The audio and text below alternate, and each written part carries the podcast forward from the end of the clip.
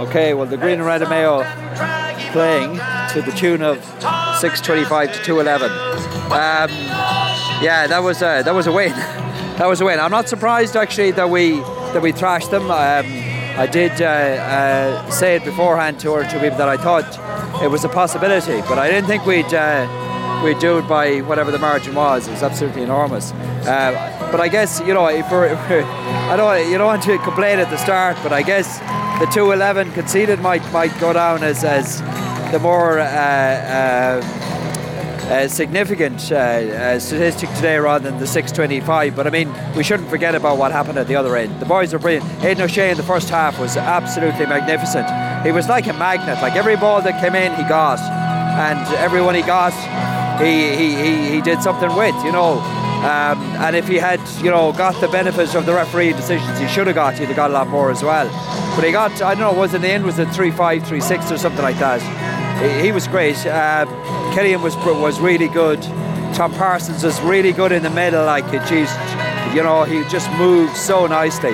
But the, the, aside from Ado, the person that really impressed me the first half, and really right throughout the game, was Diarmuid O'Connor. I thought he came came of age in, in emphatic fashion today. That lad is a thoroughbred.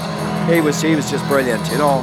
But uh, game was over not only at half time. Game was over after I guess the second goal went in. There was a procession from then on. I, I, I, did feel sorry for Sligo. You know, I mean, we absolutely and utterly drilled them. You know, and you know, it's it's hard not to feel sorry for for a, a county with only three Connacht titles in in, in that kind of. Um, situation but at the same time you know you're looking at Dublin doing Longford by 27 points and doing Kildare by upwards of 20 if you want to be a, a top ranked team, as in the top two, three, whatever.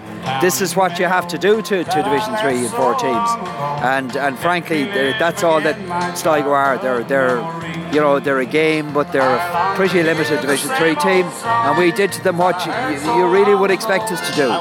Um, so so that's it. So the country in Western is going uh, full full belt here. They're about to present the cup, so I'm going to go down and have a look at that. But anyway, um, on to Croker and on to the uh, on to on to on, on to the next episode. Over and out.